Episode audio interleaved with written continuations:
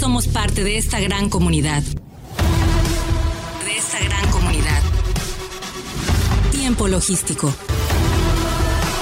Continuamos.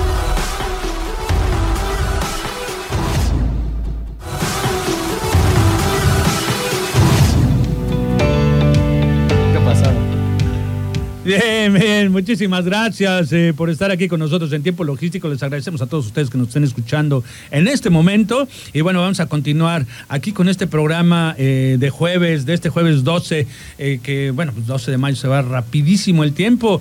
Ya casi estamos a la mitad del año y bueno, nosotros seguimos hablando de comercio exterior, de logística, de transporte, de aduanas, de puertos, con todos los expertos. Y bueno, hoy me es grato tener aquí a Oscar Neri. Regularmente él participa en este programa desde hace algún tiempo eh, pues eh, a través de la tecnología. Él regularmente está en la ciudad de Guadalajara, pero bueno, ahora dándonos una visita por aquí, estamos eh, pues tocando temas referentes a los que siempre abordamos en este programa. Muchísimas gracias por seguirnos. Si quiere dejar algún mensaje, alguna información, con gusto se la contestamos o lo contactamos con cualquier experto en la materia del comercio exterior, que bueno, pues por aquí pasan todos, están todos los este pues a nivel nacional grandes expertos que participan con el programa, lo podemos contactar con cualquiera de ellos cuando usted necesite algo o viceversa también hay importadores que se contactan con nosotros para poder tener información o contactarlos con alguno de los expertos que participan. Oscar Neri, él es un consultor internacional en desarrollo comercial y marketing, pero también metido en la materia del comercio exterior, todo esto aplicado. es sensacional platicar con él fuera de los micrófonos porque bueno, su experiencia y su conocimiento, sus ganas de que eh, toda esta materia funcione bien, es bien interesante. De verdad que eh, se tornan a veces más interesantes las charlas fuera del micrófono que aquí en la cabina. Pero bueno, el día de hoy eh, nos va a compartir parte de este tema que estábamos hablando, por supuesto, con Omar Gómez de Grupo Silca, pero lo vamos a ver como las nuevas ventanas logísticas, mi querido Oscar. Este asunto que también pues va de la mano. Y bueno, ¿cómo nos podías empezar a compartir esta información? Pues primero si te acercas un un poquito más al micrófono, te lo agradezco. Eh, primero que nada, sí, ya tengo un rato que no vengo a la radio. Ok, adelante. creo que se me nota un poco. Eh, eh, estoy bien agradecido, me encanta estar aquí en Manzanillo, grandes amigos, grandes personalidades. Es un lugar que yo creo que hace 10 años esperaba estar aquí. Bueno, mira, pues ya a 10 años ya se cumplen ya los objetivos. Hablamos de, un poco del, tema, ¿no? Lo que son las ventanas, las nuevas ventanas logísticas. Ajá. O de lo que van a ser los, los próximos proyectos logísticos. Mira, tenemos dos muy grandes. Uno que es el corredor Temec, que es algo que ya se anunció a inicios de, yo creo que por ahí de febrero ya se empezó a trabajar, en mayo se volvió a tocar, bueno, a inicios de este mes se volvió a tocar que es este corredor. corredor, hablas del corredor ferroviario de Mazatlán hasta No solamente ferroviario, sino se supone que también va a llevar infraestructura terrestre. Correcto, correcto. Entonces, por ahí, por ahí hay un, tema como de, ¿sabes qué? Eh, ahora va hasta Winnipeg, Canadá. Sí. Entonces se supone que ahora va a atravesar y viene a ser complementario con el tema Parece que hay una falla, de repente se muere todo, pero bueno, adelante. Sí, no, no pasa nada. Se supone que, que ahora conecta y va a ser complementario por el área del Pacífico hacia todo el corredor Temec, va a ayudar en esta parte, va a ayudar al, a la parte logística del Bajío, va a ayudar a la parte del norte y todo el mundo va a converger en una nueva estructura que va a ir del centro y el occidente, sí, del centro y el occidente hacia el norte. Entonces toda la parte eh, agro sobre todo se va a ver muy beneficiada porque se supone que esto va a agilizar mucho paso sobre todo al área de McAllen. O sea, el área de Texas es donde más se va a recibir ahorita carga, sobre todo en frescos. Y es una gran opción porque, bueno, Sinaloa es uno de los grandes productores en temas agrícolas. Claro. Pero también se supone que conecta de alguna forma, no ha quedado del todo claro, la verdad es que el plan no ha quedado del todo claro, pero la apuesta es muy grande. Se supone que va a, va a conectar con esta parte entre Durango, eh, una parte pequeña de Jalisco, Zacatecas y San Luis Potosí, que parecían no tan metidas en el área, pero que ahora ya toman el área del agro y se van a especializar un poco en eso. Sí, también van a crear un clúster aeroindustrial y aeroespacial parecido al de Querétaro, pero ahora en el lado de Sinaloa, hacia ese, ese espacio, ¿no? con la intención también de, que converjan una parte eh, de, Durango, o sea, el plan es Durango y Sinaloa. Y por otro lado tenemos... Ahora, e, este está, antes de que continúes, digo, eh, pero eh, gran parte de todas las inversiones, pues no la está haciendo el gobierno, lo están haciendo iniciativas privadas. Iniciativas privadas que apuestan por este corredor de Temec. Eh, que no me parece descabellado, porque bueno, pero hay que ver también eh, las capacidades que se van a tener. Nosotros en este país, bueno, no tenemos eh, la mejor infraestructura ferroviaria, eh, pero bueno, las adaptaciones y lo que se va a hacer, que se está haciendo en el puerto de Mazatlán, me parece interesante, pero también me deja un poco la duda de, de ver, vamos a ver si es cierto, porque se han presentado una gran diversidad de proyectos de gran envergadura en nuestro país en materia de comercio exterior para la logística y pues este Manzanillo sigue siendo el puerto número uno en materia de contenerizada. Y, pienso que difícilmente eh, puedan vencer esa, esa parte tan importante eh, que tiene Manzanillo todavía hasta el momento de ser el puerto número uno del movimiento de carga contenerizada. Yo creo que más que, que volverse puertos de cierto rango se van a volver puertos de especialidad. Ah, eso, eso, sería lo ideal. Sí, y yo creo que también viene a este tema de el puerto inteligente, esta nueva iniciativa que se está tomando también aquí en Manzanillo. El PIS, el famoso PIS, estuvimos recientemente el programa pasado aquí. Eh. Homóloga, o sea, todos parejos. Sí, la operación va a ser general, y eso está muy bueno.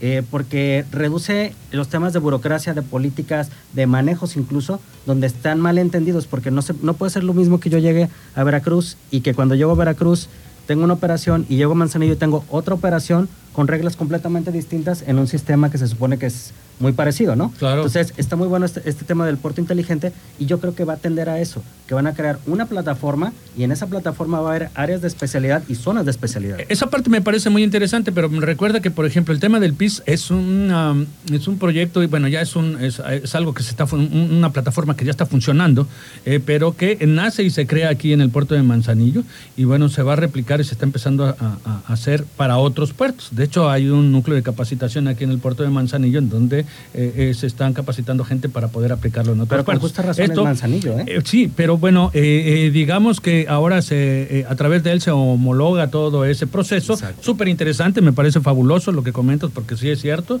sin embargo, este, el tema, vuelvo a insistir, el tema en el caso de esta ruta TEMEC que se tiene del puerto de Mazatlán hacia el norte, es el, el, el 95% de la inversión es iniciativa privada. Entonces, eh, eh, aquí es este eh, claro que también, por supuesto, la iniciativa, la iniciativa privada es lo que ha hecho que crezca de manera exponencial, independientemente de que el, beneficio de la posición geográfica que tiene el puerto de Manzanillo, que bueno, eso ayuda muchísimo, ¿no? Entonces, todo esto es eh, cuestión de tener el enfoque y la propuesta correcta para que llegue la inversión privada. Pero, mira, también... ¿Te imaginas aquí Manzanillo eh, eh, que tuviera una zona industrial en donde se pudieran hacer parte de la fabricación de piezas o algo para el gremio automotriz o algo para lo que tú quieras, para el textil y todo, y teniendo el puerto, todo lo que se pudiera hacer aquí?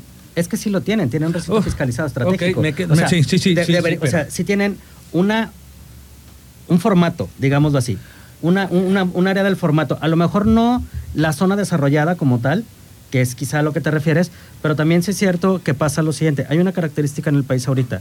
¿No te has fijado que hay como un, una ola ahora de nuevos parques industriales y nuevos intentos de clusters sí. por todo el país? O sea, independientemente de dónde estés, están creciendo, creciendo, creciendo, creciendo. Este es un indicador de que México aparte de empezar a, buscar inversión extranjera directa, está creando nuevos movimientos de negocio que ya no tienen solo que ver con el extranjero, sino ya hay nacionales invirtiendo. Entonces, eso es muy interesante porque ahora el, país se puede potenciar de una manera muy fuerte y sobre todo en las instituciones de importaciones, en algunos casos tanto de China eh, como de algunas partes de Europa. Porque o sea, y no tiene que ver con las restricciones del COVID ahora, tiene que ver con la capacidad y justo lo que decía Omar hace rato, sino la planeación logística. O sea, ¿cómo, ¿cómo intervenimos? Porque, por ejemplo, ahorita si tú quieres comprar un coche te tardas cuatro meses, porque no hay chips. Pero tenemos clústeres tecnológicos que pueden ayudar a producir los chips.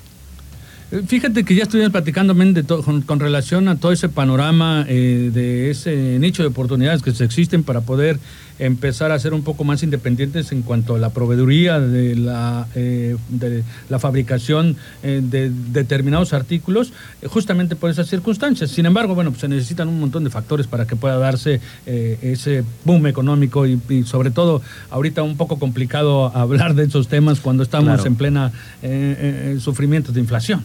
Sí, pero también es una forma de reactivación. Recuerda que todas las crisis también son oportunidad. Entonces depende de quiénes sean los, los actores de esta estación y cómo lo quieran ver, si el vaso está medio lleno o medio vacío. Ajá. Pero bueno, volviendo a estos temas de, de cómo puede suceder o no puede suceder, sí es cierto que la iniciativa privada es quien está marcando la pauta en el tema. El gobierno es un facilitador, que ese es verdaderamente su trabajo, ser un facilitador en estas situaciones. ¿Se puede colgar la medalla o no? Eso será independiente. Pero lo que sí es ver el área de oportunidad de cómo pudieran este corredor TEMEC facilitar esta zona, porque casi siempre estamos cargados al otro lado, en la misma zona y en la zona norte, solamente como el área de Maquila. Ahora se quiere detonar una zona más baja, que también tiene que ver con el área de las maquilas, con el área de la manufactura, pero que no es precisamente la del Bajío. Entonces vamos a empezar a crecer vertientes y crecen el sector automotriz, el aeronáutico, el aeroespacial, eh, las armadoras, la parte de metalmecánica. Es muy interesante. En el norte, digamos Mm, que en el, en el Pacífico y en el norte, por tenerlo como establecido en una, en una zona, ¿no? Pero hay otra plataforma bien interesante que ya no tiene que ver con la producción o la exportación, sino con la proveeduría y el tema de la atención al extranjero, que es la zona sur. No sé si te acordarás por ahí que hace como un año hubo algo que se llama el decreto ¿Hablas la de Chetumal? libre. Efectivamente. Correcto. Que todo el mundo dice, es que es un elefante blanco porque no existe todo. Chetumal tiene cosas muy, muy interesantes. Chetumal, eh, yo ya tuve la oportunidad de estar allá y tiene el decreto que dice, salvo que ¿La alguien... zona me- libre? Sí, la zona libre, pero tú puedes, según lo que estuvimos investigando durante más o menos un año, dice que tú puedes llevar en inbound mercancía, pero tiene que ser importada en Chetumal. Entonces podría entrar por muchas partes. Al inicio pensábamos que solo era por Belice, pero estuvimos investigando, platicamos un poquito con, con algunos agentes aduanales, con algunos expertos, y nos dimos cuenta que había como este huequito. Oye, pero en, en Chetumal, ¿cuántos agentes aduanales hay? Tres. Lo cual quiere decir que hay una. Eh, eh, hay, un, hay un gran nicho de, de- de oportunidades, por supuesto. Claramente. Sí. Pero no hay empresas transportistas, Paco. Otra oportunidad. Ay, bueno, también hay que ver también los aspectos del eh, el impacto social, todos estos temas que la delincuencia organizada y todo este tema que, que Mira. no están a salvo. Estoy de acuerdo, estoy completamente de acuerdo que hay que, que crear ciertas estructuras, ¿no? Pero si seguimos pensando cuándo, nunca va a llegar. Alguien tiene que comenzar. no, ¿estás no, de por supuesto, Pero por ¿qué pasa, por ejemplo, o sea, con. Bacalar? Bacalar está a 20 minutos de Chetumal, está lleno de italianos que están Eh. pidiendo productos italianos. ¿Quién los está importando? Nadie los está importando. Tienes la zona de Cancún, la zona de Tulum, que se está llenando de mucho europeo y canadiense. Está lleno de argentinos. por ejemplo, mira, ¿y quién les está, o sea, esa es un- una situación medio mágica de México, ¿no? Quieren vivir en México con las ventajas de México, pero con los productos de sus países. Entonces, dices, bueno, quiero una vida en México con, con alimentación o con condiciones de mi país. Sí. Y es una- otro nicho de, de negocio muy grande que nadie está estableciendo. Mérida por ahí está haciendo algunos esfuerzos, pero medianamente decimos, ok, siguen siendo como los mismos productos. ¿Qué pasa si alguien de nuestros amigos que nos está escuchando y de los expertos que nos escuchan y que te ven durante más de 10 años, toman la batuta de decir, ¿por qué no empezamos a trabajar aquí? Va a haber un centro de distribución en el sur del país bastante interesante, parece una central de abastos, pero puede ser una de muchas. Y hay que ver cómo esta plataforma se empieza a desarrollar y quién lo desarrolla.